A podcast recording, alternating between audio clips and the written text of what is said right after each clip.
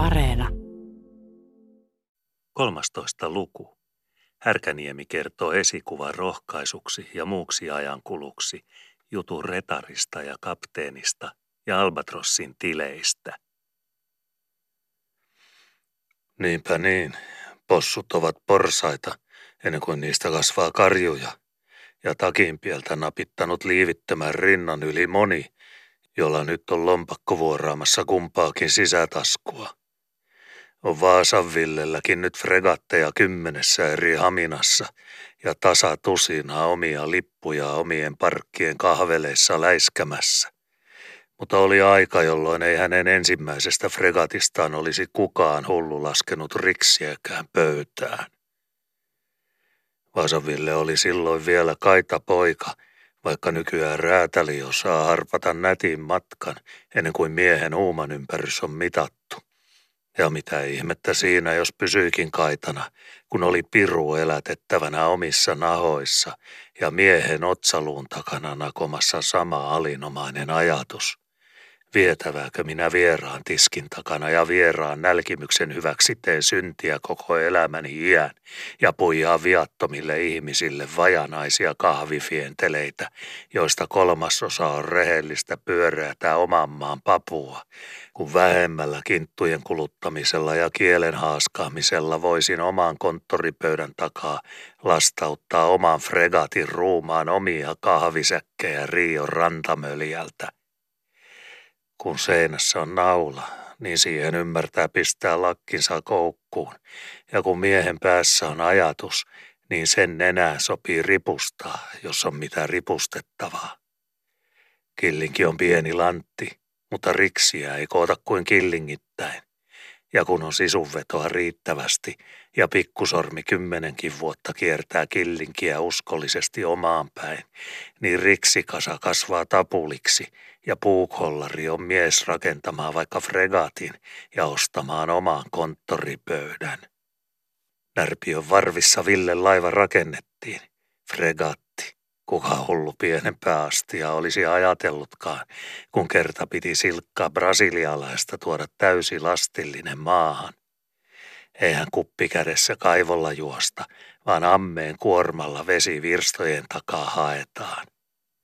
Mutta raato se pahus oli riksiä nielemään, pahempi kuin Ville oli aavistanutkaan. Kölipuu kyllä pulskasti ojennettiin, Ahneuden ja isouden paha henki viekotteli sitäkin vielä venyttämään kymmenen jalkaa alkuperäisiä mittoja pitemmäksi. Panteriruodot nousivat ja lankkua riitti naputettavaksi kylkiin.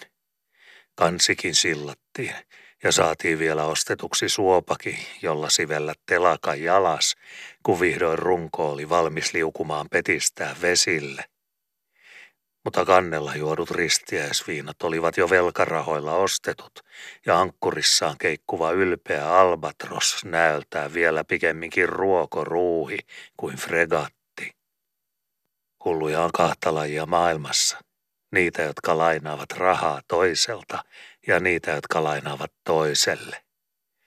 Villellä ei ollut varaa valita hulluutensa lajia – Albatros oli saatava riki ja miehen juostava, minkä patiinit pitivät, ja ovea oli saranalla kääntyvää Vaasan kaupungissa sellaista, että rahan tarvitsijalla oli sen sisäpuolelle asiaa. No, kun pistää ongenkoukkuun lihavan palasen ja kirjoittaa reversissä prosenttinumeron paksulla, niin ruostunutkin koukku viekottaa ahvenensa ja ahne panttaa rahansa vaikka mereen vetelään riksireversiä ja ruplareversiä, ja joka kuukausi juhlallisemmalla korkonumerolla sai Villekin kirjoittaa suven mittaan sen verran, että nimensä oppi paperilla tuntemaan. Mutta syksyllä oli Albatros rikissä ja Vaasan redillä kolmimastolaiva, jokainen raaka välkkyvässä Vernissassa. Närpiössä oli Ville laiva rakennettu Närpiöstä oli Ville itsekin aikoinaan 15-vuotiaana ripiltä päässeenä miehen tumppina patukoinut maantietä Vaasaan, koska leipävarras kotomökin orressa auttamattomasti alkoi näyttää liika lyhyeltä kantamaan kahdeksan lapsen särvin tarvetta. Ja Närpiöstä oli Ville löytänyt kapteeninkin kuuttoonsa.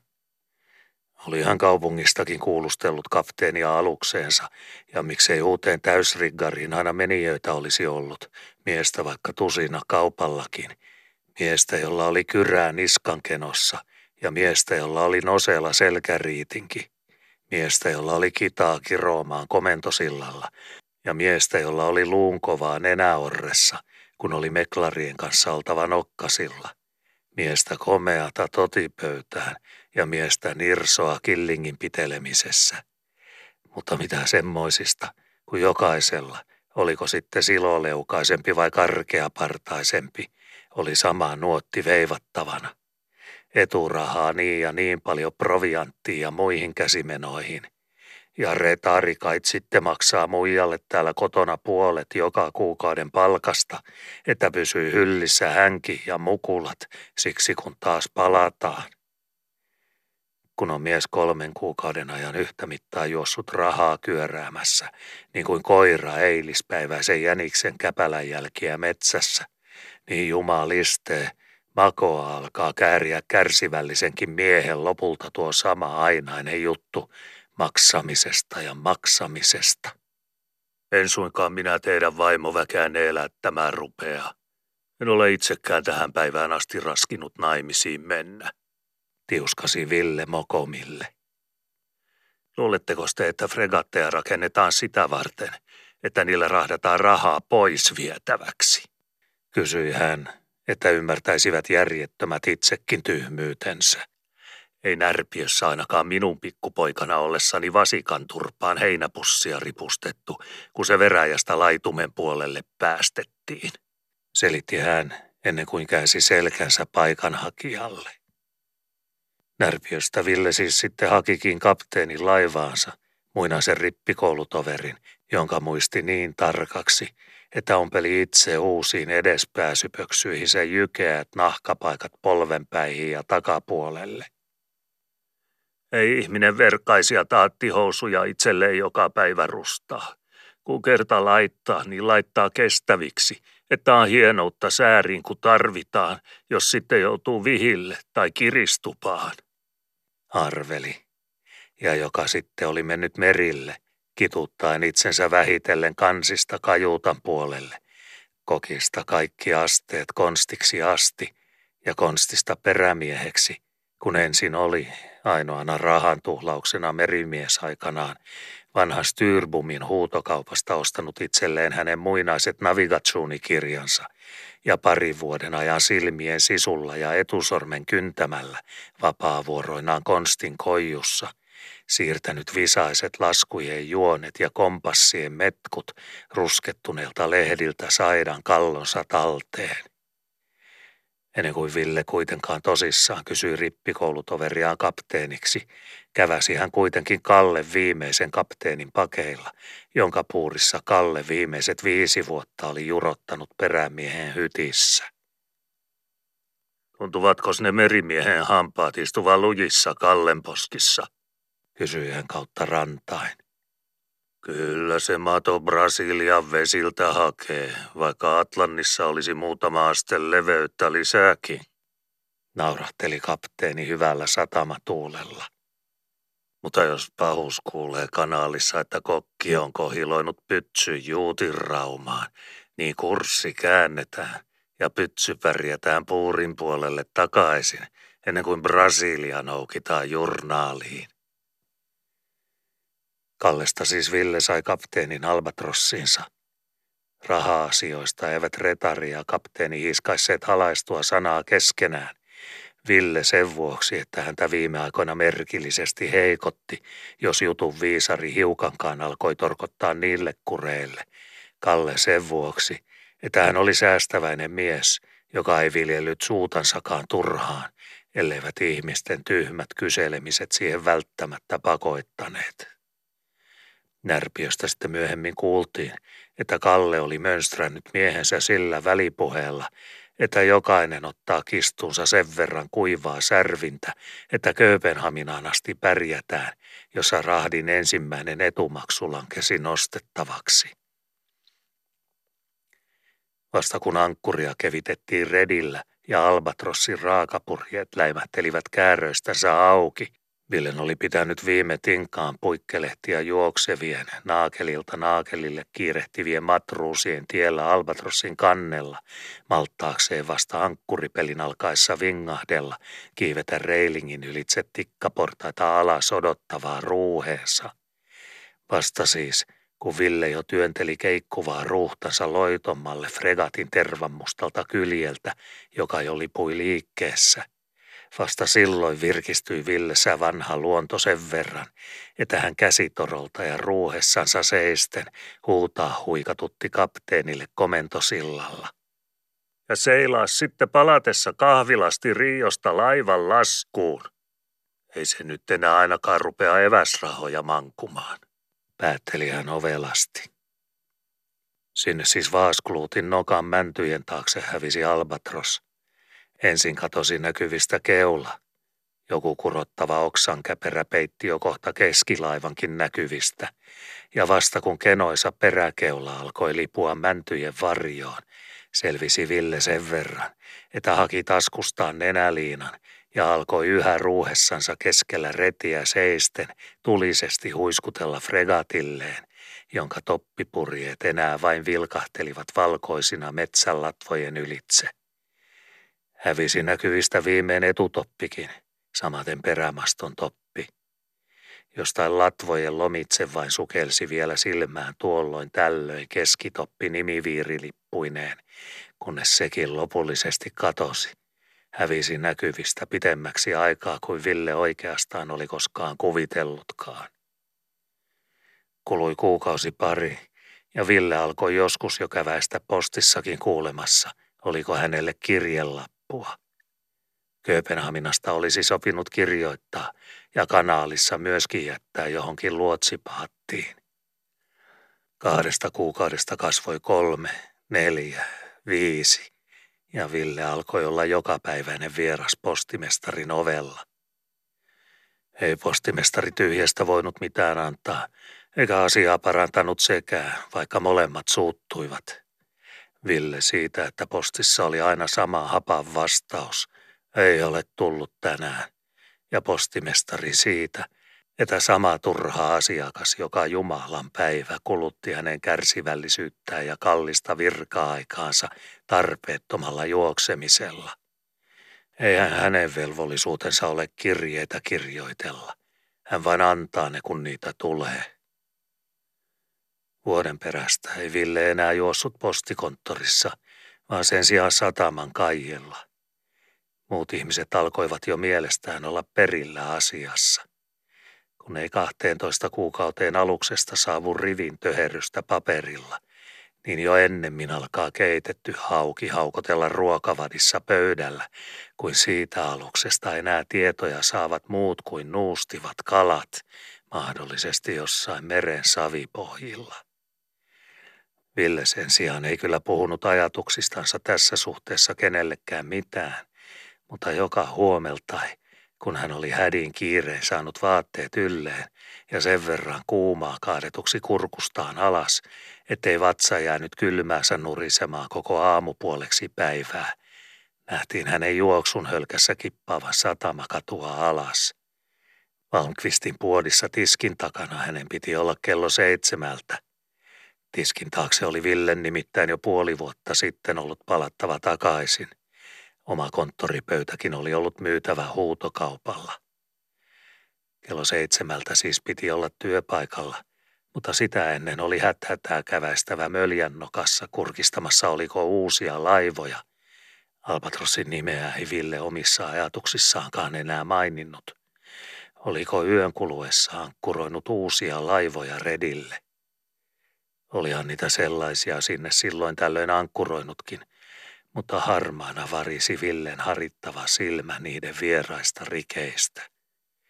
Eikä Villellä siinä turhia aikoja ollut mielensä katkuja tunnustella, koska taskukellon viisari hoputti ja puomi Valmqvistin ovella oli avattava kello seitsemältä. Päivällä kerkesi taaskin puolen tunnin ateriavälillä, kun hiukan varasti juoksuksi, käväisemään satamakujan suussa. Sen verran vain, että näki olisiko mitään tutun näköistä laivaa länsäämässä Vaaskluutin nokan takaa Haminaan. Ja kun ehtoosti päivän viimeiset kahvifientelit olivat punnitut ja pussitetut ja rautapuomi kolisten nostettu takaisin paikalleen Valmqvistin puodin ovelle, niin satamamöljälle oli Ville matka taaskin, ja nyt hänellä oli, satoiko sitten taivaan mahtumilta silkkaa vesivalua niskaan, vai piiskasiko tuuli mereltä niin, että sai suojella hytistelevää ruumista, mikä parhaiten taisi pystyyn käännetyllä takin kauluksella. Nyt hänellä oli hyvä oma aika kävellä edestakaisin pulverkillä, eteläpäästä pohjoispäähän ja pohjoispäästä eteläpäähän, ja halunsa mukaan pingottaa silmää sataman suuta kohden, niin kauan kuin pimeältä jotain erotti. Joka ikinen Jumalan päivä Ville nämä juoksunsa juoksi.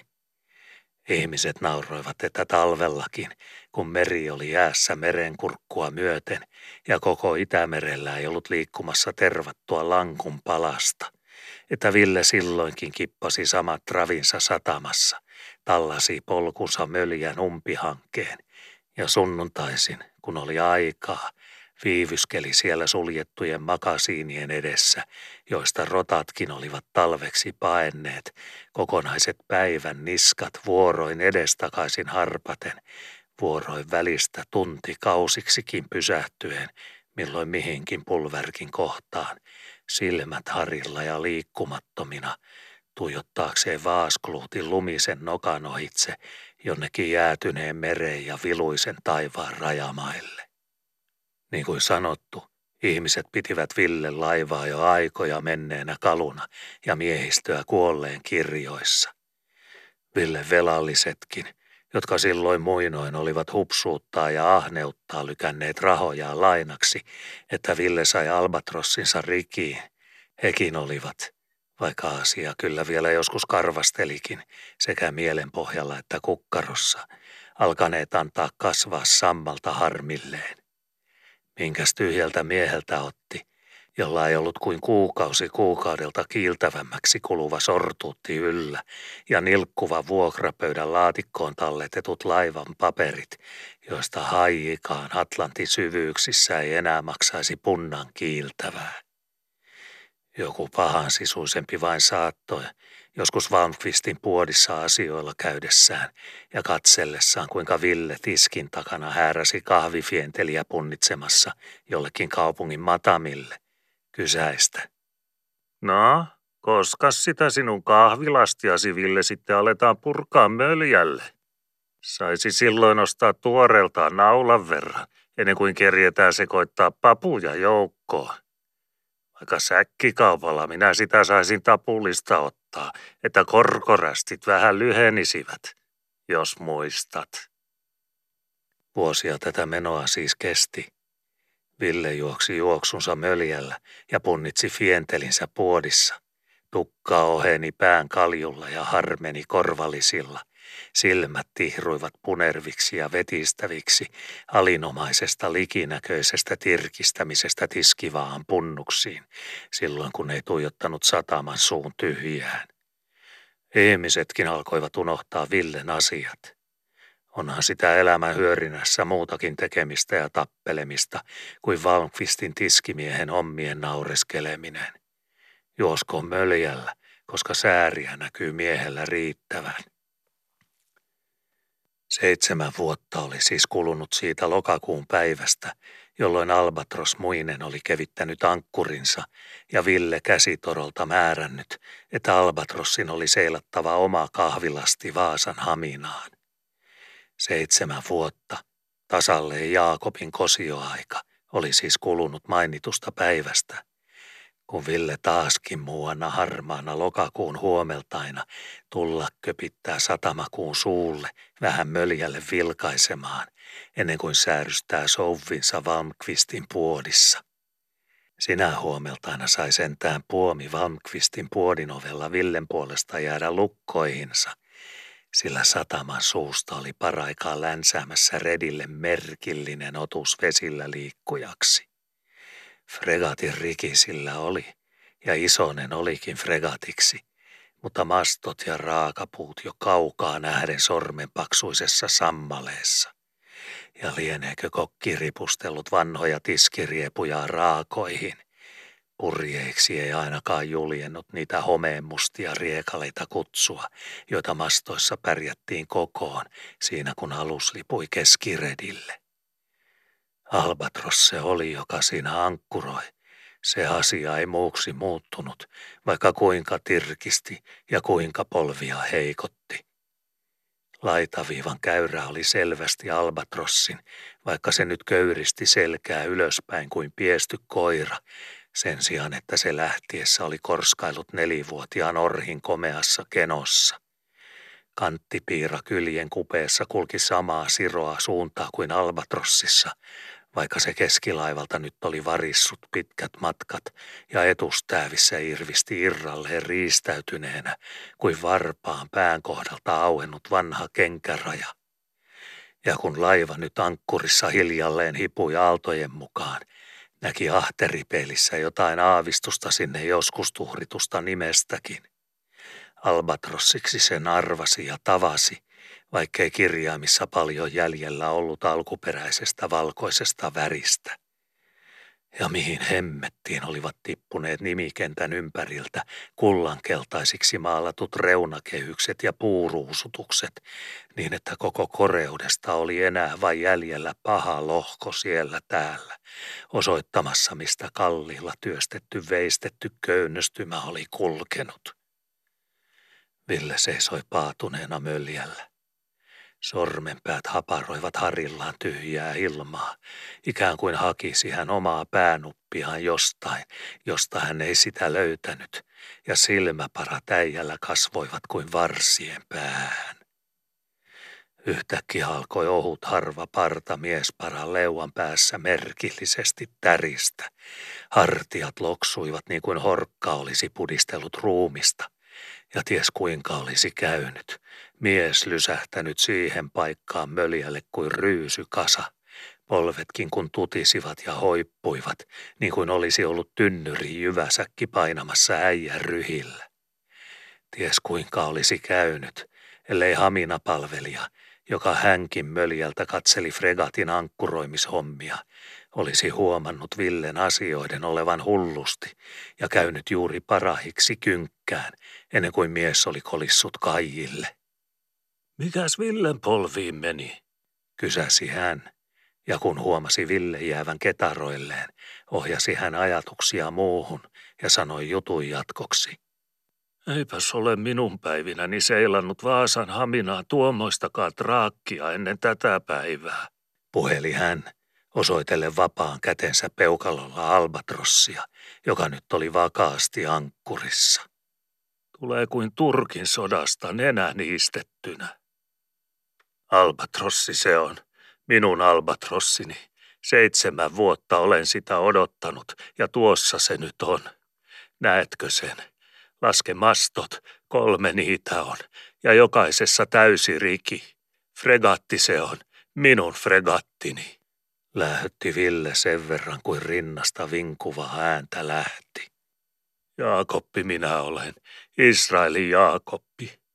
Jaakoppi palveli Lean tähden seitsemän vuotta ja Raakelin tähden seitsemän ja seitsemän vielä lammaskarjasta.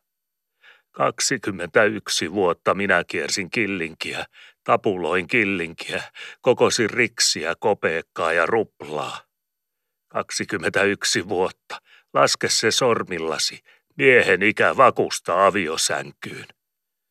Mutta minä en ajatellut raakkelia, en leaakaan, killinkiä vain, ja killinkien tapuloimista pinoksi, jolla oli fregatin paino. Sitkäämpi minä olen kuin Jaakoppi. Hän sai Lea ja Raakkelin ja seitsemän tuhatta lammasta, niin kuin minä sain fregatin. Mutta yhden ainoan yön hän vain paineli Jumalan kanssa siunauksestansa ja ontui jo siitä, kun minun painiskeluni on kestänyt seitsemän vuotta – seitsemän vuoden jokaisen yön ja seitsemän vuoden jokaisen päivän, ennen kuin silmäni näkee albatrossin ja seison pystyssä kajilla. Katso miestä.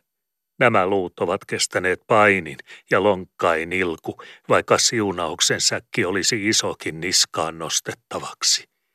Jaakobille siunattiin kaksitoista poikaa Rubenista Benjaminiin.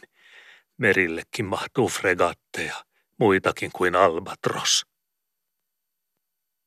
Ville oli puhunut itsensä niin hoki, että hän nyt tosi teossa oli lysähtämäisillään Haminavahdin käsistä möljälle, ja tällä oli täysi työ pidätellä häntä pystyssä. Turkin sodasta nenää niistettynä. Puhella jupisi hän enemmän itsekseen kuin Haminavahdille. Niinkin käy joskus. Raamatussa on puhetta muistakin miehistä kuin Jaakobista. Saul, Kissin poika, sai kruunun, valtikan ja valtakunnan, ja Gilboan kallioilla kerjäsi hän, kymmenen tuhannen väkevän entinen herra, turhaan aseenkantajansa lävistämään ruumiinsa. Itse hänen, Israelin kuninkaan, oli omin käsin sovitettava miekan kärki rintaansa vastaan ja langettava siihen. Jobilla, uusin miehellä oli lapsia, karjaa ja tavaraa, ystävät ja pitopöydät. Mutta muuanna huomeltain ei hänellä ollut muuta omaa kuin säkki, jolla peitellä raadollista ruumista, ja tuhka, jolla kurjana istua, ympärillä kolme viholaista, pilkan lipeätä liukasten kielten kaksi haaraisissa päissä. Seitsemän vuoden pimeinä ehtoina ja pitkinä öinä, kun ei uni saavu silmälaudalle – Kerkiää kankein sormin kääntelemään raamatun lehtiäkin ja hakemaan sieltä omat paikkansa. Souda minut albatrossiin. Vielä on minulla isävainajani vanha kello. Tässä kourassani näet. Sen saat ja kotoa perintöraamatun, kun tyhjä mies ainoana omaisuutenaan Valmqvistin puolissa rähjätty puku yllänsä sinun ruuhestasi kiipeää fregattiinsa. Totta kai retarin pitää laivaansa pääsemään. Nauraan murahteli Haminavahti, joka jo huomasi, ettei hänen kättään enää tarvittu Villen käsikynkässä ja hellitti siitä. Mies seisoi ilmankin paikallaan, kuin talven alle jäänyt pellolle jäätynyt kuhilas. Vaikka toden puhuen, niin kyllä minä soutupalkkani mieluummin otan killinkeissä kuin kellossa, joka nukahtaa liivin taskuun puheli hän, irroitelle ruuhen liinaa möljäpaalusta. Naurin taulussa torkottivat molemmat viisarit prikulleen kahteentoista, ja se on sopimaton numero kellon osoitella näin huomeltaina kukonlaulun aikana. Minä olen vanha merimies, ja minulla ovat aanaukset, ja minä en kymmenestä riksistäkään pistä liivintaskuuni kelloa, jonka viisarit näyttävät vuorokauden umpeensa kahtatoista sillä se merkitsee, että mieheltä ovat joko ajan tunnit mitatut tai minuuttiviisari loikkaamassa semmoiseen tuntemattomaan, jota ei viisas minun iässäni enää viitsi lähteä rehkimään. Aminavahti oli saanut ruuhen kyljittäin möljän kupeelle ja auttoi nyt käsikynkästä tukien Villeä alas veneeseen, itsekin sääntäten itsensä niin kankealta kuin näyttikin, pölkky pölkyltä möljän seinämällä keikkuvaan ruuheeseen. Etutuhdolle istuttuaan ja haettuaan aeroparin käsiinsä, Hamina vahti kuitenkin vielä, ennen kuin sylkäsi kämmeniinsä ja alkoi soudun, palasi varmuuden vuoksi vielä kertaa asiaan. Pitäkää itse vaan kellonne ja raamattunne, puheli hän Villelle, joka maltittomana oli unohtanut istuakaan, ja kurkku kurotettuna ja kumarra selkäisenä seisoi keskellä venettä ja ontoin silmin tuijotteli laivaansa kohden. Minä soudan teidät omalla riskillä ja odotan laivan kupeella, kunnes palaatte, niin nähdään sitten, oletteko mies maksamaan soutupalkan killinkeissä selvällä rahalla. Päätti Hamina vahti ajatuksensa. Kymmenen riksiä saat, kymmenen riksiä saat, jos käteeni punaisen setelin saan. Jupisi Ville melkein ajatuksettomana, silmät koko ajan naulattuina Albatrossin mustan harmaaseen kylkeen. No se oli miehen lupaus. Sen varassa voi vetää vähän pitempiäkin vetoja. Räytti Haminavahti hyväpartaisena. Kymmenen riksiä saat, jos käteeni tuutin. Sillilaukan tahraamat liepeet joka nykäisyltä läpättivät tukeviksi ponnisteleviin sääripiippuihin. Albatros makasi nyt jo vakaasti ankkurissa. Totisesti olipa laiva päässyt haalistumaan. Kylki koko pituudeltaan harmaan hallava kuin savirapakossa rypenyt musta lammas, terva varisevilla suomuksilla niin kuin puolen vuotta tiinun laukassa maannut säynään kyljyspieli. Villen alkoi sisu riidellä. Eikö piru ja murjaanien musta Jumalan nimessä ulkomailla saanut tervaa ostaa? Niin kuin pihaton päätyseinä, kun talvinen tunkio on kärrätty pellolle. Ja blokit, niin vilkkuivat ja välkkyivät lähtiessä valkoisessa maalissaan kuin pestyt posliinipilkut mustan tervaisessa taklingissa, ja nyt niin kuin harmaat räkäklotit roikkumassa kuluneitten touvien päissä. Villen tikuttavat silmät hyppelivät ahneempina ja ahneempina surkeudessa. Kylläpäs on maali saatu virutetuksi toppien nupuista ja raakojen päistä. Mastojen välkkyvä värnissä peitetty vihreään sinistyvään sammaleeseen, kantäkkilista liisteellä kuin köyhän talon sontareen puuantura ja jumaliste, onko kapteeni vetänyt vanhan sänky lakanansa lipuksi toppiin. Sen verran siinä rievussa on väriä ja eheätä kanttia. Ville oli huomannut senkin, että galjuuna kuva kokkapuun alla oli nenäpuoli ja puuhelmistä immen avoimella kaulalla enimmät lohenneet ja halkoisia. Mikä hemmetti niitäkin on käynyt kolhimassa, manasi hänen sisuksissaan kasvava kiukku. Nyt alettiin olla jo perillä. Aminavahti oli kääntänyt kankeat niskaansa sen verran, että hänkin jo teki huomioitaan. Ei tervan hajua laivassa, puheli hän airoillansa ruuhta kyljittäen laivan sivulle liikehtien. Villen silmät olivat kuin noiduttuina ja liikkumattomana naulatut vedenrajaa laivan kupeeseen, jossa sotkui ja velloi niin pitkälle ja syvälle kuin hallava viheriästä merestä laivan kylkeä eroitti kyynärän pituinen keltaisen likainen parta. Ohjanalla, koska alle lastia sarahaa Brasiliasta asti kihelmöitsi hänessä närkäs kysymys. Onko Satlantti ollut Kallen mielestä luutimisen tarpeessa, kun sitä tuommoisella lorvilla on pitänyt lavaista?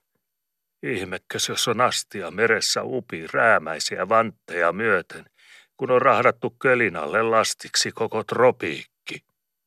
Arvoin on sisimmiltään karvaisempi retari siirtänyt silmän hapanta laivan kupelta fregatin reilinkiä kohden, kuin siirsi Ville, silloisena lokakuun viluisena huomeltaina Vaasan satamassa Haminavahdin ruuhessa, närkästyneet näkimensä kupeen kellahtavasta ruohosotkusta, verkalleen fregatin haaltunutta tervaseinää pitkin ylöskäsin. Niin kuin petsattu elfenpuu, niin kiilsi tuokin kylki seitsemän vuotta sitten, jokainen sauma paksussa piessä ja lankun pinnat tervan mustassa posliinissa.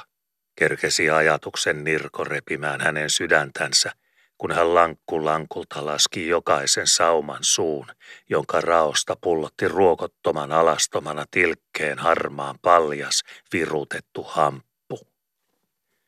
Golgatan laellekin päästään askel askeleelta – ja retarin silmäkin saavutti viimeen parraspuun. Mutta jos oli karvainen karvas miehen sisu, niin karvaisempaa vielä saivat nyt miehen silmät tuijottaa. Laivassa oli nimittäin nyt jo myöskin huomattu tulijat, ja kun Villen silmät tarkastusmatkallaan olivat viimein kiivenneet Albatrossin parraspuuhun saakka, niin kurotteli sieltä reilingin ylitse karva mätäs, jonka ymmärsi ihmisen pääksi – kun ajatusta viljeli. Kalleksi Villekin otuksen kohta arvasi, vaikka sai sinne tirkistää ennen kuin sammaltukun keskeltä eroitti kiiluvat silmät, joissa oli naurun sulaa sen, minkä pieniin tihruihin mahtui. Karvaisuus oli nimittäin tässä tapauksessa pelkästään ulkopuolista laatua, ja kun parran takkuun paremmin kerkesi tottumaan, niin olisi silmien kurista päätellen voinut lyödä voittovedon siitä, että pensaston peitossa olivat huulteen ja poskien palvot varsin tyytyväisessä naurun toimituksessa. Retarikos sieltä on tulossa, kuului mättää sisuksista ääni, jonka lähtö todisti, että niitä suupieliä ei oltu seitsemään vuoteen ainakaan puhumisen turhuuteen liiaksi viljelty. Se särähteli niin kuin avaimen kierto lukossa, jonka vietereihin on paatunut vuosikausien ruostetta. Mutta kun lukko kertaheltiä liukumaan, niin mikä hätä silloin on sälistä edelleen. Ja Kalleltakin, kun hän kerta oli äänensä löytänyt, pääsi puheen merkillisen liukkaasti. Terveiset Westindiasta ja Ostindiasta, höröttelivät partaiset huulet jo valtoimeltaan juttua, niin kuin vuosikymmenen vanha viinipullo sisältöänsä, kun päällimmäinen homeenkokkare on pulpahtanut kurkkua tukkoamasta. Mutta mihinkäs retari on vatsansa pudottanut? Housut lommolla siltä kohdalta, johon ruoka talletetaan, niin että suruksi vetää räätälin turha vaivan näkö ja vaatettavaran haasko. Eikös närpiöstä enää voinauloja ostaa saa? Kallella oli kieli aivan karkumenossa, kun se kerta oli onnella päässyt liikkeelle. Ja mihinkäs retari on partansa varistellut, kun on vain harva haivena siellä täällä leuan päässä. Minulla sen sijaan se puskee joka paikasta esiin. Silmät sentään ovat sen verran pysyneet selvillä karvoista, että kurssin näki ottaa kotohaminaa kohden. Tyydytteli Kalle äkillistä puheliaisuuden tarvettansa. Onsti, viskaapas köysi retarille, että saadaan hilata äijä puurin puolelle ja katsella, miltä semmoinen ihminen näyttää, jonka anturainalla on ollut maakamaraakin viimeisinä seitsemänä vuotena, komenteli Kalle puurin puolellekin. Ville ei toistaiseksi ollut puhettuulella.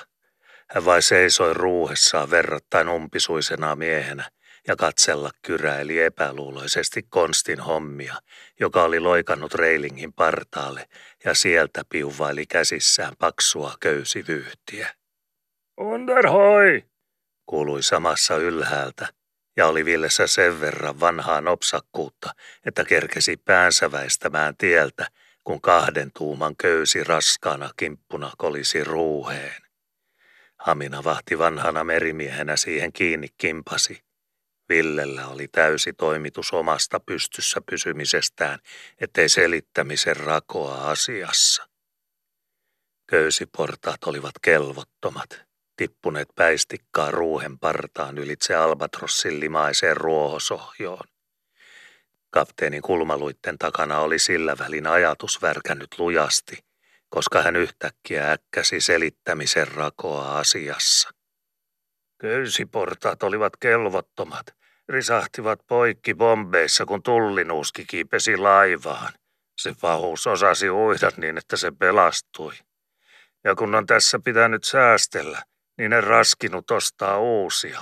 Eikä köyttäkään ole sillä tapaa liikaa, että olisi plissattu puurissa vanhaa eheäksi. Astuimetkin olivat jo lahot. Selitteli hän juurta jaksaisesti toimitellen. Aminavahti oli sillä välin kirvottanut köysiläjästä touvinpään esiin ja kurottanut sen Villelle, joka huomattavasti neuvottoman näköisenä sitä nyt piteli ja taivutteli käsissään. Kopettunut ja kankea se olikin, niin että kysyi melkein voimia ranteimissa, kun sitä luokaksi väänsi. Kapteeni ähättikin paikalla lohduttamaan ja neuvomaan. Hyvin sillä puurin puolelle pääsee. Kierasee pari kertaa uuman ympäri vaan ja solmii pukin sorkkaa mahan kohdalle.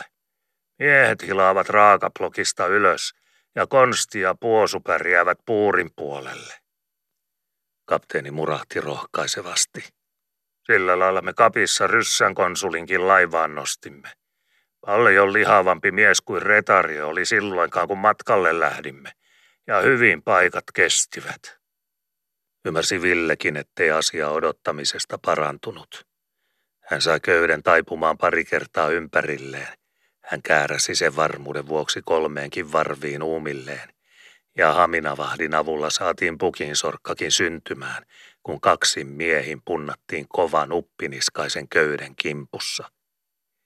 Sen jälkeen ei ollut enää kuin puolen minuutin sätkytteleminen ilmassa, ennen kuin retari hengästyksissään ja ilmaa keuhkoihinsa pärskytellen seisoi fregattinsa kannella ja sai mutistuksi jotain laskuportaista. Miksei niitä hissattu alas, että olisi ihmismäisesti päässyt laivan puolelle? Kapteeni joutui taas selittelemään. Laskuportaat olisivat tosin olleet erinomaiset nyt, myönsi hän auliisti. Mutta kuka semmoisia mööpeleitä olisi raskinut käyttää matkan rähjässä? Eihän meillä mamselleja ole puuriin kiivennyt. Ja kun touvit ovat semmoisia pahuksia, että ne kuluvat seilatessa, niin on täytynyt plissata niiden jatkoksi laskuportaiden köydetkin, ja tarpeeton puuvärkki on sen jälkeen käytetty ovien ja luukkujen paikoiksi, kun ne jumalattomat aina kekkaavat pahimmista paikoistaan. Ja mitä siitä? Hyvin hän on käynyt, koska tässä ollaan täkillä terveinä ja kättä paiskataan. Ohjasi hän juttua ovelasti paremmille urille. Terve pikiseen kouraan, puheli hän ja kohotti sen verran kuin kankeata käsivartta oikeenemaan sai oikean puolista etuulotintaa retaria kohden. Mutta se käsi sai jäädä kurottamaan tyhjään ilmaan. Laivan isäntä oli nyt jo selvinnyt sen verran pökerryksestään, että huomasi seisovansa turvallisella täkillä ja veti molemmat kätensä selän taakse, katsella luimistelle melko tuikeasti kapteenia silmävalkuaisesta silmävalkuaiseen. Hän oli nyt jo täysin perillä siitä, että hän seisoi oman fregattinsa kannella. On meillä muitakin selvittelemisiä ennen kuin käsiä ruvetaan tuhrimaan toistemme käsiin kivahti hän, kiristäen kätensä selän taakse niin loitolle kuin suinkin, ikään kuin pelkäisi hän, että kapteeni kävisi sieltä noutamassa hänen kouransa kurotettuun kämmeneensä. Missä hemmetissä sinä olet laahannut laivaa ja missä kunnossa sinä tuot sen takaisin? Minä annoin sinulle aluksen kuin putsattu salonki ja sinä tuot sen takaisin sikapihattona. Tiuski hän, kun silmä oli sattunut kannella juoksentelevaan porsaspariin. Hölmistyneellä kapteenilla oli käsi vielä kurotettuna ilmaan, mutta paluumatkalla se jo oli raapasemaan harittavia niskakarvoja. Hänen silmänsä olivat seuranneet kapteenin silmiä porsaspariin, ja muun puhumisen puutteessa alkoi hän niskakarvojansa kynsien selitellä viattomien elikkojen olemista. No kun meillä on ollut pitkät matkat, niin olen kasvattanut sikoja täällä, että on joskus tuoretta läskiä suuhun. Puheli hän järkeä retarille. Ja luulen yhtäkkiä äkänneensä syyn retarin selittämättömään kiivastumiseen, komensi hän konstille. Toimita pojat nostamaan sikaruuhi puoleen kajuutan oven edestä, että retari pääsee mukavammin kävelemään kajuuttaan ja laivan isännän puoleen kääntyen jatkoi hän sopuisasti. Käydään sisään nyt kajuutan puolelle, niin saadaan puhella asioista paremmin. Ei ole tullut kirjoitetuksikaan, kun käy se kirjoittaminen niin kankeasti ja turhia maksuja vaan saa maksaa. Singaporessa kerran aloin kirjoittaa, mutta en saanut kirjettä riitatuksi ennen kuin laiva tuli lastiin ja mitäs minä olisin pelkän kirjeen vuoksi jäänyt laivan kanssa Singaporeen makaamaan, kun oli hyvä pasaati Valparaisoon. Arvelin, että tiedätte te minun voimiseni ja jaksamiseni muutenkin, ettei minun sitä paperille tarvitse präntätä. Ja mikäs hätä retarilla oli maissa odotellessa.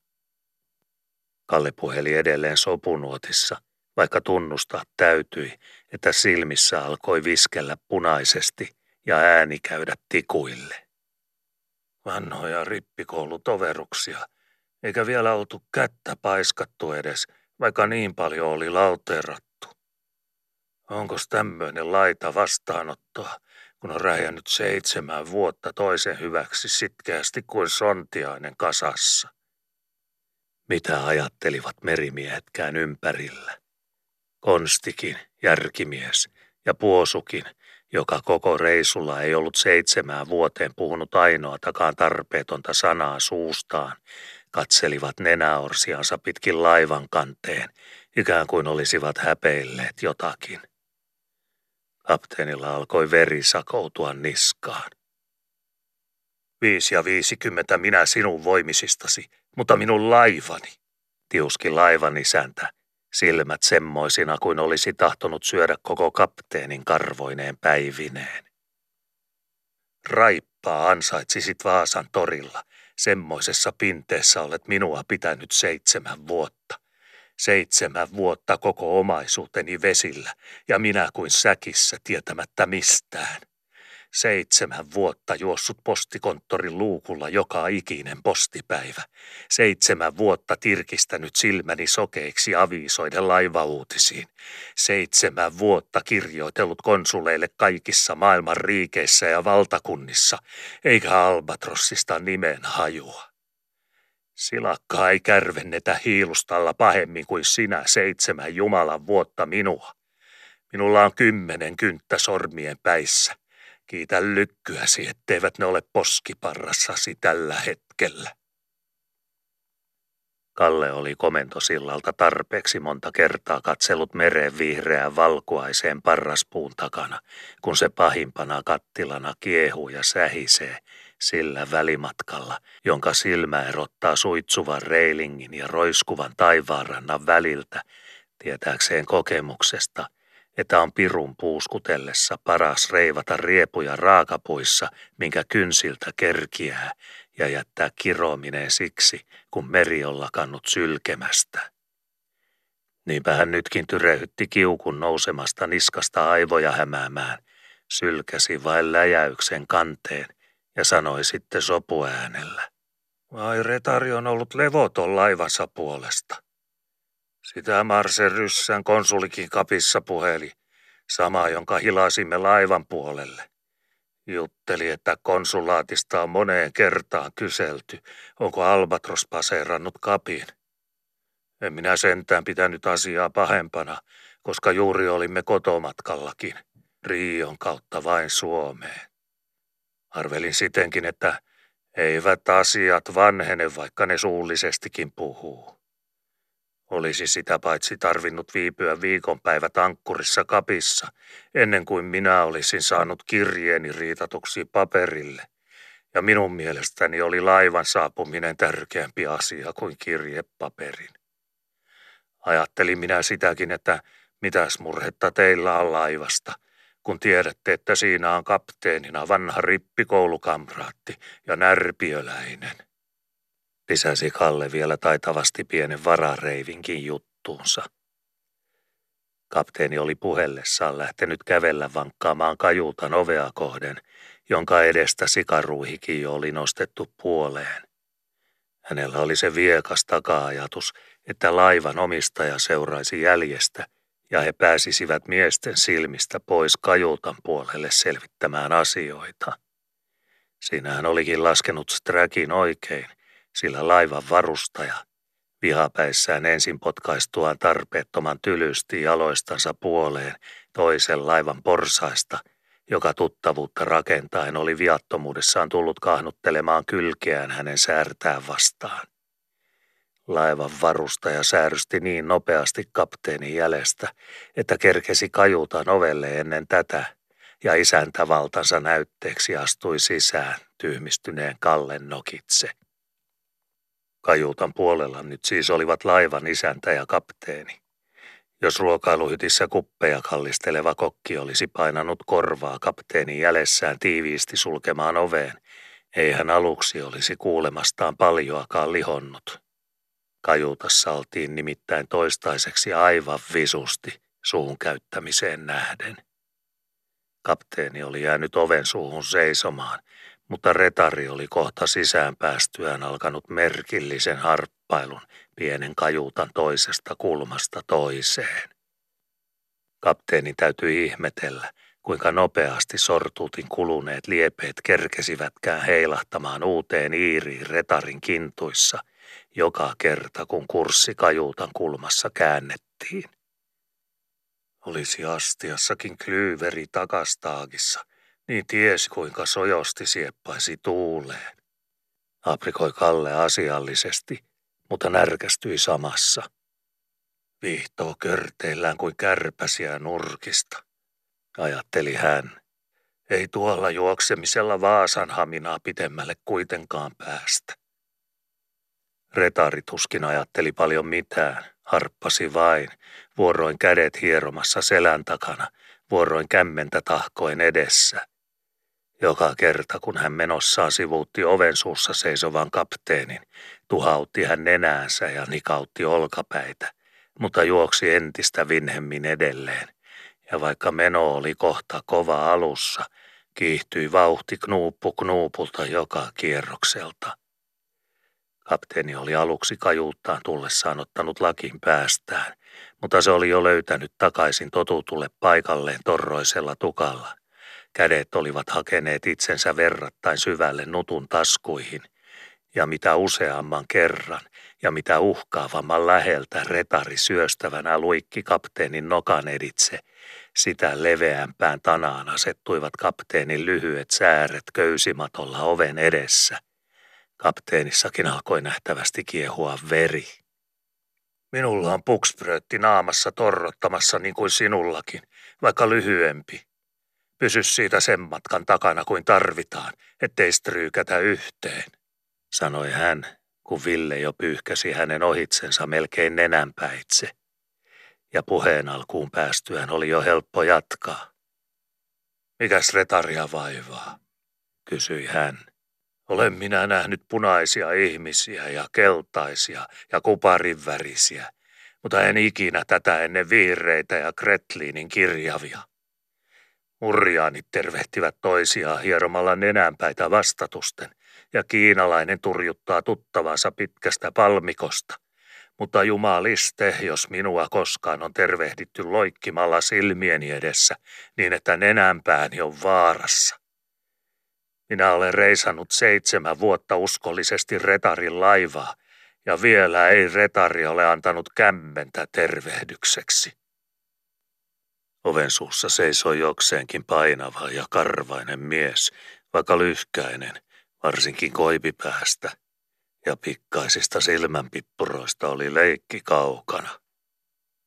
Kämmentä ja kämmentä, laukesi nyt sana retariltakin, ja loikaten kajuutan kulmasta parilla askeleella aivan kallen eteen, kirkui hän, silmät aivan toisen silmiin tyrkäten. Ennen minä rupisammakon pivooni otan kuin sinun kämmenesi. Seitsemän vuotta uskollisesti seilannut minun laivaani.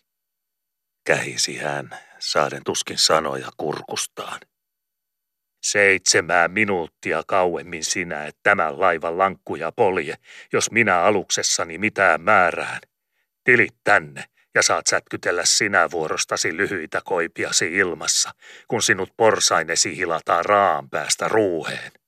Älä silmiin lennä, näen minä sinut kauempaakin, torjui kapteeni, joka nyt oli tosissaan suuttunut mies. Eikä minun sääriäni mikään pohjaa. Maapallon toiselle puolelle minä niillä olen päässyt, vaikka ne lyhyet ovatkin. Pitkällekö sinä olet ehtinyt pitkine kinttuinesi Vaasan tulliporttien ulkopuolelle? Kallen olivat kädet siirtyneet nutun taskuista housun taskuihin – Silmän pippurat iskivät valkeata ja parta torrotti poskilla oikein vaarallisen näköisenä kaikkiin kompassin suuntiin. Eikä minä laivasta niin vaan lähde, sanoa täräytti hän. Raha-arkkuni minä otan vaikka pirun näpistä. Raha-arkkuni, sävähti laivan isäntä epäluuloisesti. Minkä raha-arkun?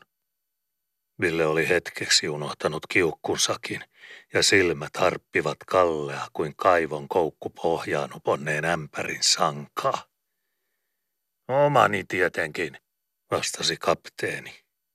Killingilleen ole joka kuukauden viimeinen päivä laskenut siihen sovitun palkkani seitsemän vuoden aikana. Siinä on vanhuuden turvani ja sen vien mukanani, vaikka lähettäisit kymmenen kasakkaa niskaani. Ei koirakaan kostamatta kärsi sitä, että luupala kiskotaan sen härisevistä hampaista. Se ymmärtää leikin sillä tavalla, että sieppaa härnää ja ranteimen suupieliensä rakoon. Minulla on vielä sen verran selkeätä järjentippaa päässä, että minä varotan kenenkään pistämästä näppejänsä minun rahakistuani lähelle. Koiran täytyy häristä, mutta mies sanoo asiansa selvällä sanalla, ja se on tässä tapauksessa se, että minun arkkuni on minun, ja se mies saa tekemistä minun kanssani, joka sen minulta aikoo ottaa. Kalle näytti oven suussa jotenkin vaakavalta mieheltä tällä hetkellä. Eihän pituutta tumpissa paljoa ollut, mutta se mikä oli kokoa, seisoi jotakuinkin tanavasti tallukoillaan. Teräystä oli sekä miehessä että sanassa. Villekin vääjähti hiukka, pysähtyi sen verran juoksussaan, että körtit sortuutissa pääsivät sekunnin parin lepoon ja tirkisti tyrmistyneenä kapteeninsa karvaiseen naamaan. Nousee takajaloilleenkin vielä, ällisteli hän. Ryövännyt minua seitsemän vuotta ja kiukkuinen vielä niin, että kipenöi. Melkein kuin minä olisin vastuussa ja hän tuomion enkeli.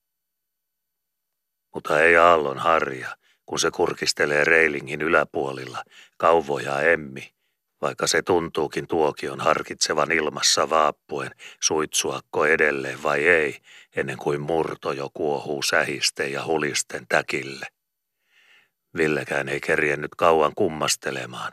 Kiukku viskeli sisussa liika korkeata harjaa ja suuttumus lonsosi ryöpyten syyllisen viattomaan niskaan.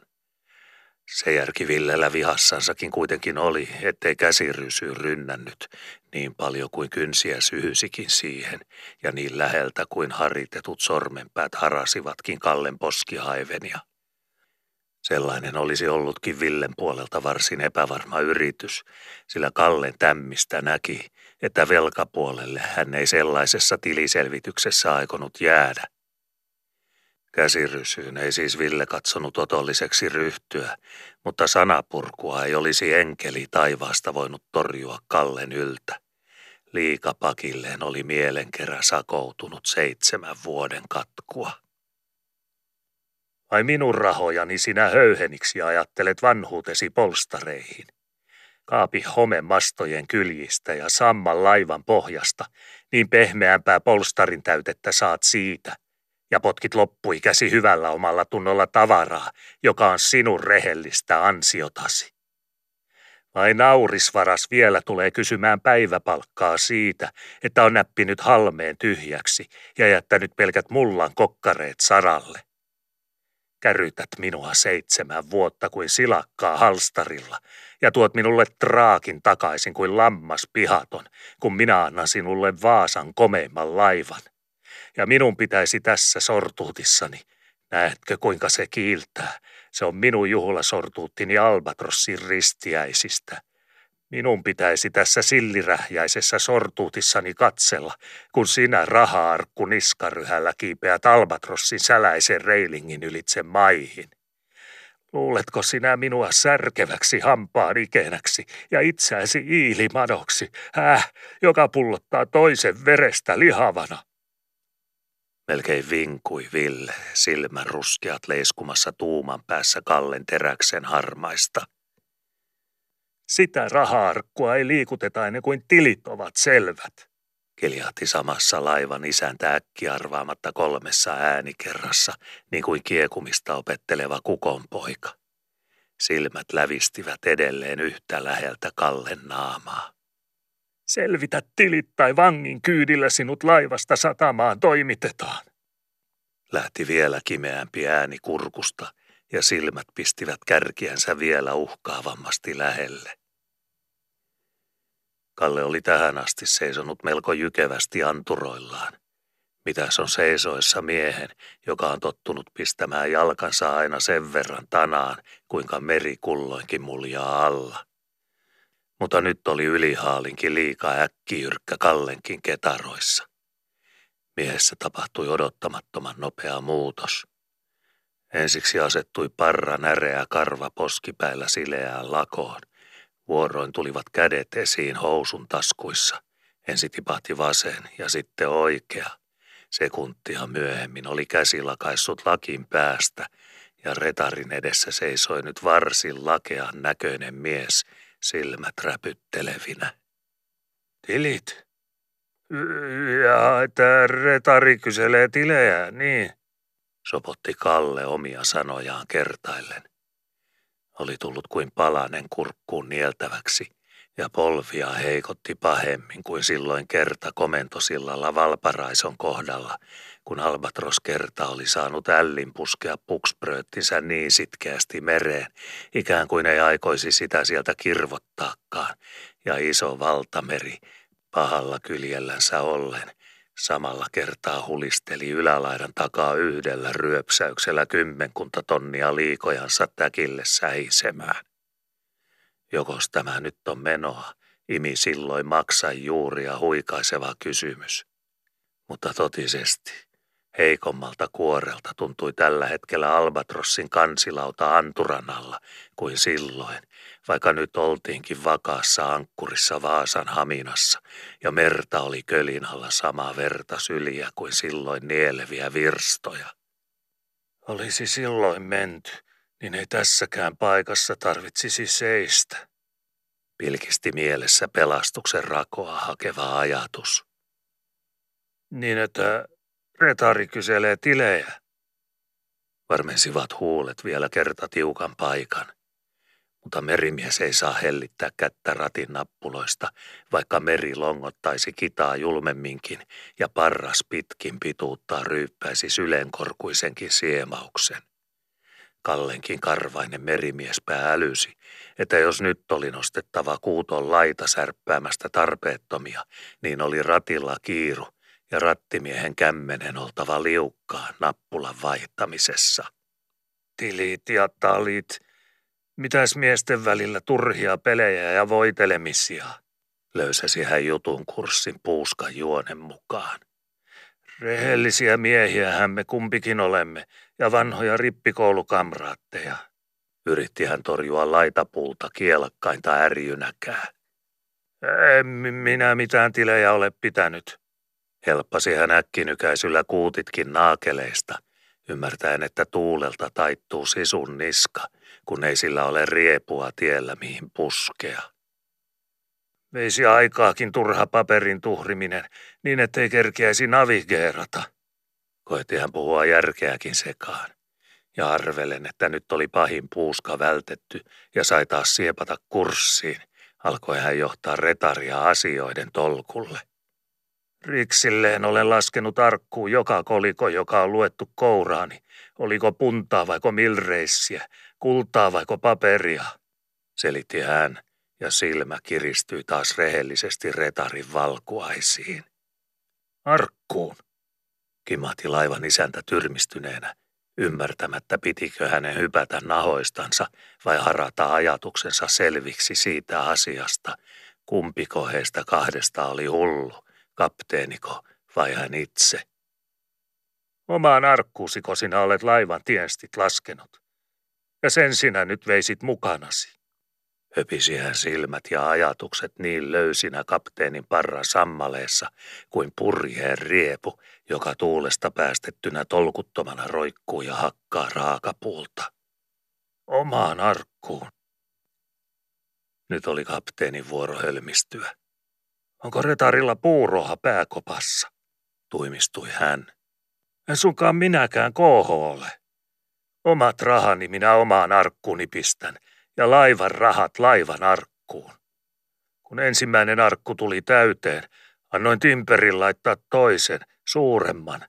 Siihen ne laskuportaan lankut käytettiinkin, ja sekin on nyt täynnä. En minä näin nopeasti olisi vielä palannutkaan, mutta kun arkut tulivat täyteen, eikä hyttiinkään enää mahtunut uutta arkkua lisää, niin läksin kotiin päin seilaamaan. Kapteeni oli niin tosissaan ja otettu asiasta, että hän katsoi tarpeelliseksi näin juurtajaksaisen selityksen. Hän kaiveli samalla nahkatakkinsa kauluksen alta esiin jotakin, Ja sieltä tulikin pienen ähimisen jälkeen näkyville ensin miehen pikkusormen paksuista nahkasiimaa ja sen jälkeen siitä riippuva raskas avainkimppu.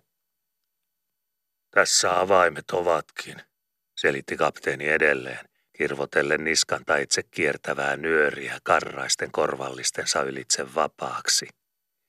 Neljä jykevää avainta killu ja kalisi nahkasiiman päässä, kolme suurempaa ja yksi pienempi. Laivan isäntä oli kapteenin puhuessa asettunut melko hiljaiseksi mieheksi. Silmät vain pyrkivät kapteenin toimituksista pälyilemään kapteenin hytin ovelle, jonka poikitse todella oli määrlötty rautakankinen telje, ainakin yhtä jykevä ja paksu kuin puomi Valmqvistin puodin ovella. Kukas senkin puomin on tänä huomeltana pudottanut paikaltaan, kun minä olen tässä? Kulki Ville mielessä joku selväkin ajatus, kun silmät joutilaina harittivat ruostekarstaiseen rautaan. Pieliputkin turmeltu, kun on isketty tuomoiset väkimäärlöt hienoon maalattuun lautaan. Yritti äskeinen mielennäräkin vielä nostella harjaksiaan sisuksissa. Mutta riitingit alkoivat Villellä olla nyt jo niin sekaisin, ettei tämäkään ajatuksellanka kiertynyt pitemmälle. Saapa Brasiliastakin ostaa komean kokoisia lukkoja, mietti hän vain, kun silmät loihdittuina pitelivät ja mittailivat pienemmän ryssällimpun kokoista esilukkoa rautapuomin päässä. Tuommoisen puomin ja tuommoisen lukon takana ei talletetakaan pelkkiä makuukojun kirppuja. Alkoi kummallinen toivo kuiskutella Villen korvan juuressa kun niin visu mies kuin Kalle on raskinnut rustata tuommoisen lukon, niin hänellä on kolikkoa lukittavana. Nosti usko jo varmemmin päätään, vaikka ei siltä vielä ole sanottu, että niitä kolikkoja lapiokaupalla on, sillä Kalle oli jo rippikoulupoikana semmoinen mies, että lantin kiiltävä kätkettiin kymmenkertaiseen solmuun nenäliinan nurkkaan. Hillitsi ja pidätteli Ville viisaasti ajatuksiaan, jotka hän itsekin huomasi olevan karkumenossa. Semmoinen vietävä se lukonlempo kuitenkin oli, ettei Villessä enää ollut miestä kirvottamaan silmiään sen mustan pullottavasta kyljestä, ennen kuin Kalle viimeinkin oli saanut sälistetyksi avainkimppunsa selkeäksi ja valinnut joukosta oikean avaimen, sen jossa oli isoin lehti. Kallen huomio oli nyt niin piukasti hänen toimituksissaan, ettei hänen mieleensä suinkaan tullut hiiskaista sanaakaan. Ja Villellä puolestaan oli hänelläkin niin paljon selvitettävää ajatuksissaan, ettei hänelläkään tällä hetkellä ollut kutsumusta minkään kaltaiseen jutunpitoon, vaikka kaikenlaista turhanaikaista mahtuikin kummastelemaan mieleen, niin kuin semmoinenkin joutilas kysymys. Oletko sinä punninnut noita avaimiasi? Vissisti runsas neljän naulan taakka paidan rinnallasi painamassa. Kajutassa vallitsi siis verrattain juhlallinen hiljaisuus, ja Ville tunnusti myöhemmin muillekin, että Kalle lyhyine säärineen oli näyttänyt aika juhlalliselta mieheltä, kun avain viimeinkin oli valmiina hänen käsissään ja hän oli astellut kajuutan poikitse makuukojun ovelle. Tumppi mieheksi, mutta astumisessa leveyttä niin paljon kuin kajuuta ruumaa mahtui, selitti Ville myöhemmin. Kurssi oli kapteenilla nyt sträkilleen varma. Avain upposi reikäänsä kuin löysätty ankkuri mereen. Kierros ja kaksi, ja lukon vieteri ponnahti auki kuin ammuttu. Siihen on haaskattu voidetta kuitenkin, vaikkei muuhun missään laivassa. Kerkesi Ville välillä ajattelemaan, kun puomio samassa sälisi määrlöltä ja raskaasti heilahdelle jäi vakavasti roikkumaan pihtipieltä myöten. Kolme leiviskä rautakanki höylätyllä ovella, jonka peilin kuka hyvänsä potkaisee jalallaan halki. Arvosteli Villen puotimiehen tottunut silmä ammatillisesti ja asiallisesti. Kallen pitää laittaa rajua, mitä hän laittaakin – Makukojun lautaovi oli nyt selkosen selällään. Sai Ville vähän kurkistetuksi sisäpuolelle, vaikka Kalle leveä selkä nyt täytti melkein koko oviaukon. Hän oli jo valikoimassa uutta avainta kimpustaan. Hämötti siellä todella toisella seinällä pari jykeätä, runsaan kyynärän korkuista arkkua. Toisella seinällä oli ruokkoomaton sänky. Ei Villekään enää malttanut, vaan seisoi hänkin jo koijun ovella ja kurkisteli Kallen olan ylitse sisään, minkä kurkussa mittaa riitti. Kaksi arkkua niitä todella oli, ja koko seinämitan ne täyttivät. Toinen oli maalattukin, sivelty merenvihreäksi, nurkat mustiksi, mutta toisessa, suuremmassa, oli jäljellä vielä laskuportaan lankkujen tervapinta. Ja kylläpäs niitäkin ovat varjelemassa lukot, aprikoi Ville, kun katseli sitä avaimen sorkkaa, jota Kalle juuri selkää ja polvea kyyristellen upotti suuremman arkun avaimen reikään. Ahdasta kopissa oli, Kallen tavallista tukevammat säärentyngät töin tuskin mahtuivat pujottelemaan siinä kapeassa solassa, joka keskilaattialla oli maltettu jättää sängyn laitapuun ja arkkujen etuseinän välille. Isompi arkku oli tehty niin leveäksi, että Kallen oli liikuttava taiten sekä jaloin että käsin, sovitellessaan runsaan korttelin mittaista avainta lukon suuhun. Luonnisti se, kun kärsivällisesti jonkun kerran yritti ja oli vanhaa tietoa siitä, mihinkä tanaan avain oli asetettava, jotta se luiskahti paikalleen huolimatta sängyn laidasta, joka vastapäisellä puolella hangotti liika lähellä kiusaamassa. Tuli misti lasku ja arkumitta ahnehdituksi kvarttituumaan liika leveäksi. Piti Kalle tarpeellisena selitellä asiaa, kun avain viimein neljännellä yrityksellä onnellisesti solahti sijalleen, sen jälkeen kuin sen käsilehti oikein sihtaamalla oli sovitettu siihen varhoon, joka oli kulunut vastakkaiseen sängyn laitaan. Villellekin oli toimituksen jännitys vääntänyt hikikarpalon otsalle. Hän oli tehnyt parhaansa auttaakseen Kallea tämän ensimmäisissä turhissa yrityksissä, pitämällä kielenpäänsä niin visusti keskellä suuta kuin suinkin.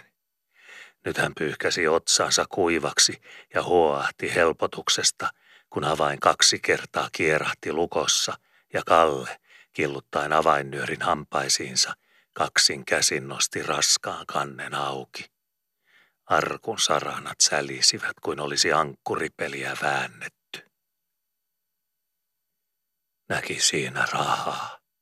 Arkun kansi oli nyt vakaasti nojollaan kopin seinää vastaan. Sen seikan varmensi Ville ensimmäiseksi ajatuksissaan. Ei tarvinnut peljätä, että se leiviskän painoisena putoisi kynsille, jos meni pitelemään sitä vihreätä ja punaista, joka laitoja myöten sullottuna paperisekamelskana paisui arkun sisuksista, reunasta reunaan niin pakillaan, että laitimmaisten pelkäsi laattialle tippuvan. Ja totisesti pitelemään sitä teki mieli, lykätä käsivarret kyynärpäitä, olkapäitä myöten sohrimaan kahisevassa, kulata, soljutella ja läiskytellä, niin kuin kaksivuotias lapsi täyden vesipunkan partaalle päästessään. Keltaisia kultalantteja, suuria kuin ankkurikellon kuori, sikin sokin seteleitä ja hopeataaloja, paksuja kuin antura nahka, kiilumassa välkkävin reunoin jokaisen paperiliuskan peitosta. Miksei pahus ole viitsinyt pinohta seteleitä pinkoiksi ja lantteja tapuleiksi, niin olisi arkkuun mahtunut paljon enemmän rahaa. Kuiskutteli ahneuden ja järjestyksen paha henki Villen korvaan, mutta ei hänellä nyt ollut aikaa semmoisten kuiskutusten kuuntelemiseen. Käsi oli jo väkivoimin vedettynä kurottanut kouransa erään päällimmäisiä seteleitä. Kymmenen pound sterling, luki Ville sen vihreästä otsasta selkeät kirjaimet. Hän oli nopeasti laskenut määrän rikseiksi ja pisti visusti takaisin setelin arkkuun. Ei semmoisia rahoja niin vain noukita. Kalle oli sillä välin rauhassa jatkanut toimituksiansa – ja toinenkin arkku oli nyt avattu. Sama järjestys senkin kannen alla. Nämä ovat laivan arkkuja, selitti Kalle asioita. Tuo kolmas tuolla sängyn alla on minun, lisäsi hän selvyyden vuoksi vielä, torkottaen kengän korollaan pienempään lipasvakkaan sängynjalkojen varjossa.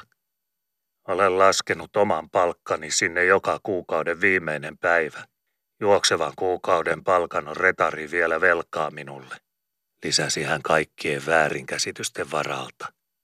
Ja miesten likviidi on myöskin suorittamatta Riosta asti. Se on maksettava laivan arkusta. Lopetti hän tilien selvittämisen. Laivan isäntä oli toistaiseksi jotenkin lakea mies. Mankeloitu lakana ei ole sen latuskaisempi kuin hän naamaltaan. Nenäkin melkein tuntui roikkuvan mykistyneen suun ylitse. Hän tirrasi avonaisiin arkkuihinsa.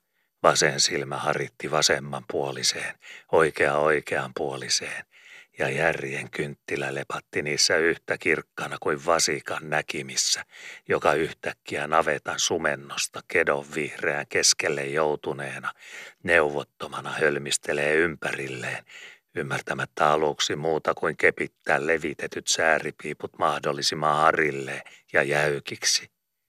Ruohoa joka puolella turpaa kohden kurottamassa niin sakeasti, ettei järki piukan otsaluun takana riitä ratkaisemaan, minkä tupon ensimmäiseksi hampaisiinsa hahmisi. Jos yhteen hahmasee, niin ties vaikka koko muu ihanuus sillä aikaa häviäisi saman selvittämättömän tien kuin se on ilmestynytkin ja olisi yhtä olematon kuin ennenkin.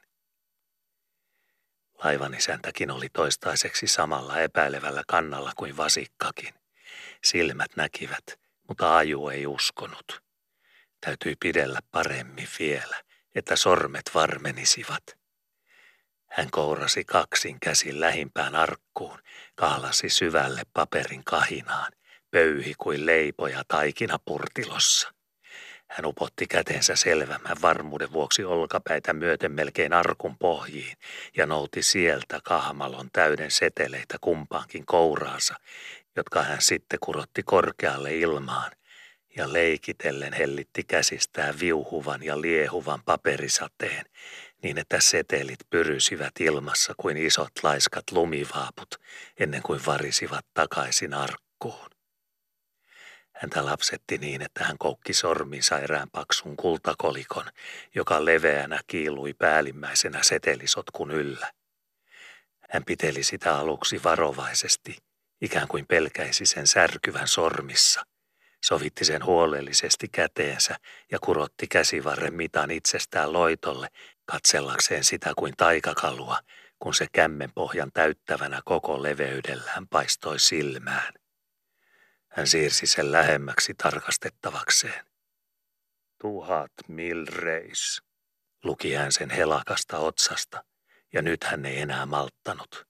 Hän koppasi sormin sen syrjän kiinni, yritti taivuttaa sitä hyppysissään, pinnisti koko peukalopihtiensä voimin, muka murtaakseen neljännes tuuman metallipaakun puraisi turhien taivutusyritysten jälkeen lopulta hampaansakin kovaan reunaan, ikään kuin siten vakuuttaakseen itsensä siitä, että kullan kappale kourassa oli silkkaa todellisuutta. Sen jälkeen tyytyi hän hypittelemään metallipalasta avokourassa ylös ja alas sen vaakaa tunnustellen. Tuommoisen laatan nakkaisin minäkin vielä pulskasti topin ylitse, riemahti hänessä hereille poikamainen halu. Nopeasti hän kuitenkin tämän sanan jälkeen livahutti rahan käsistään ylimmäksi setelien päälle. Haroi visusti jonkun setelinkin sitä peittämään, ikään kuin kiusausta pelästyen itsekin. Muutenkin alkoi järki palata jalkojen varaan. Rahaa, kun nuo arkut ovat täynnä. Jupisi hän sen verran vielä tuperruksissaan, ettei huomannut kysymyksen tarpeettomuutta silmien ja kourien selvän todistuksen jälkeen. Oletko sinä laskenut paljonko siinä on? Alkoi ajatuksen Nirko kuitenkin työskennellä. Ja järjestyksen miehenä, ellei se olisi ollut Villellä luonnossa, olisi hän oppinut sen Valmqvistin puodissa. Rahoja on pideltävä kunniallisesti. Jokainen setelilaji visusti omaan tukkuunsa – ja jokainen lantti pinottava omaan tapuliinsa, Järjestyksen miehenä ei Ville voinut olla lausumatta pientä paheksumista. Nakatut sikin sokin niin, ettei sikakaan noista ota selvää, koska nuo laskemaan kerkiää. Kalle hämmästyi. En suinkaan minä toisen ihmisen rahoja ole ruvennut pitelemään.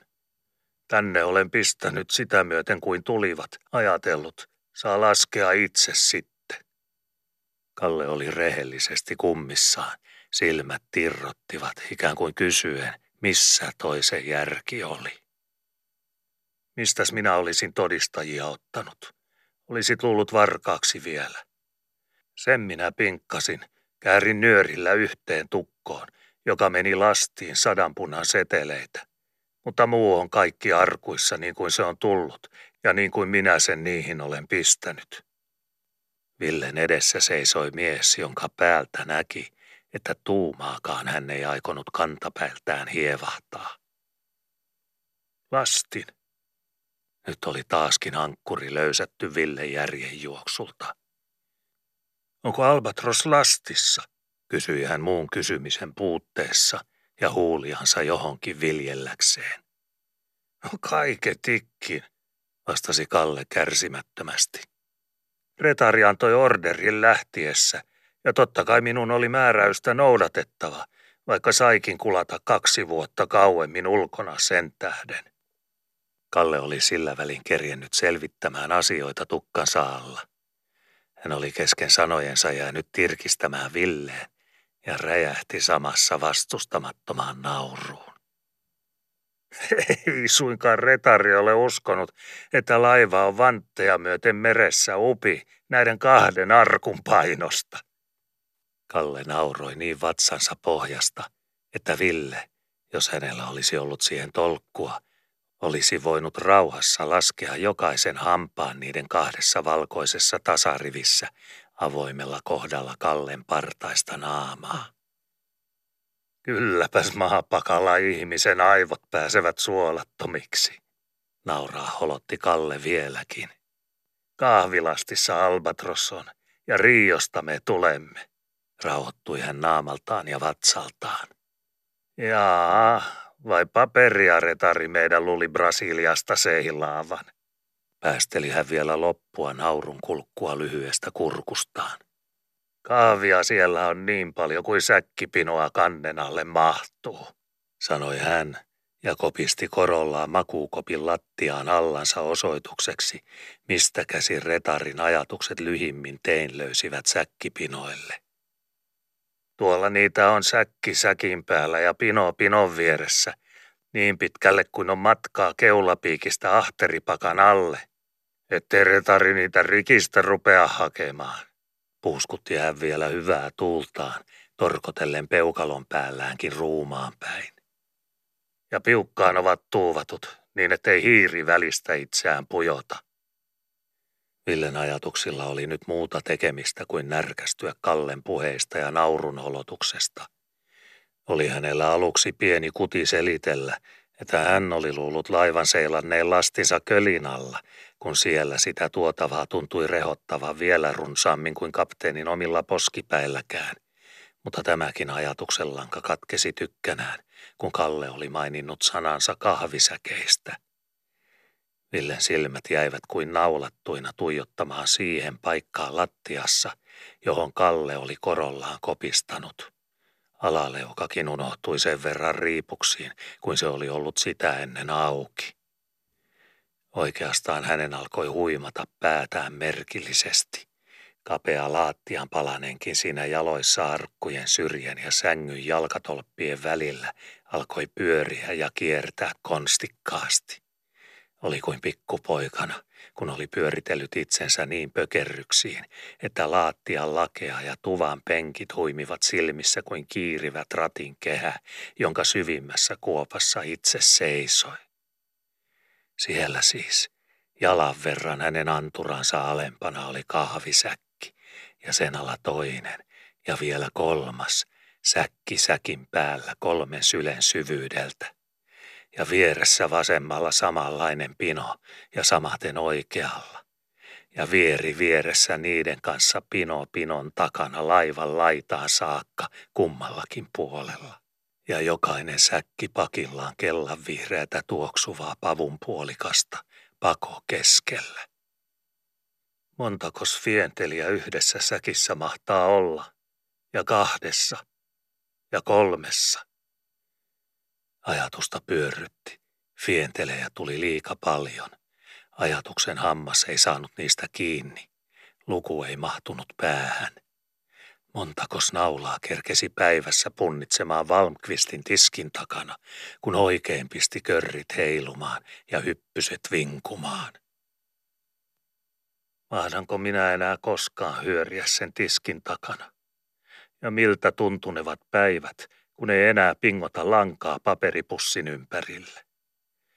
Mahtaa Valmqvist puhista kiukkuisesti, kun saa tänäpänä itse kulata sillit tynnyristä ja kääräistä aviisi paperiin.